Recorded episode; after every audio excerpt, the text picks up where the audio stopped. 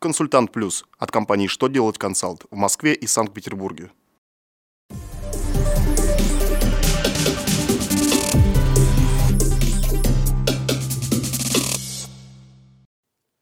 Добрый день! Для вас работает служба информации телеканала «Что делать ТВ» в студии Алексей Шардуба. В этом выпуске вы узнаете, какие затраты на обучение сотрудников компания может учесть в расходах, как нужно будет использовать новый типовой госконтракт в отношении объектов капстроительства, облагаются ли взносами выплаты при дополнительном свадебном отпуске.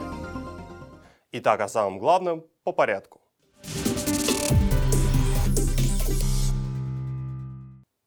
В расходах на обучение сотрудников можно учесть только те затраты, при которых договор заключил сам работодатель.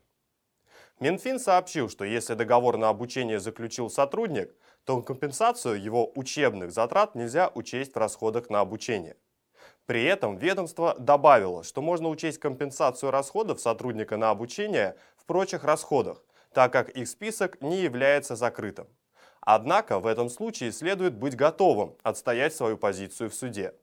Если же судебные баталии не для компании, то договоры на обучение сотрудников лучше изначально заключать на юрлицо.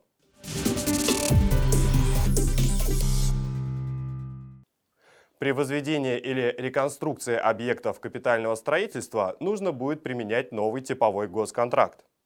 В новом проекте Минстроя оговариваются коды ОКПД-2, которые можно указать в качестве предмета типового контракта. При этом сумма НМЦК для применения типовых контрактов не ограничивается. Но проектом все же предусмотрены некоторые ограничения. Так, типовой госконтракт нельзя будет применять в отношении объекта капстроительства, расположенного не на территории Российской Федерации или находящегося на территории посольств или консульств. Также его нельзя применять в отношении линейных объектов капитального строительства и тех, в отношении которых ведутся работы по сохранению объектов культурного наследия.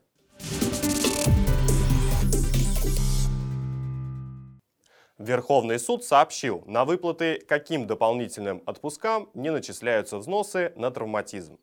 По сообщению Верховного суда, выплаты для сотрудников при дополнительных отпусках по случаю важных личных событий можно предусмотреть в коллективном договоре. К таким событиям относятся, например, свадьба или рождение ребенка. Если эти выплаты производятся по условиям коллективного договора, то страховые взносы на них не начисляются. В рассмотренном судом деле соцстрах требовал от работодателя страховых взносов на выплаты к дополнительному отпуску по случаю свадьбы. Верховный суд принял сторону работодателя, так как выплаты не были систематическими и предусматривались не трудовым, а коллективным договором. Суд пришел к выводу, что это были не стимулирующие выплаты, а социальные. Следовательно, они не облагаются страховыми взносами.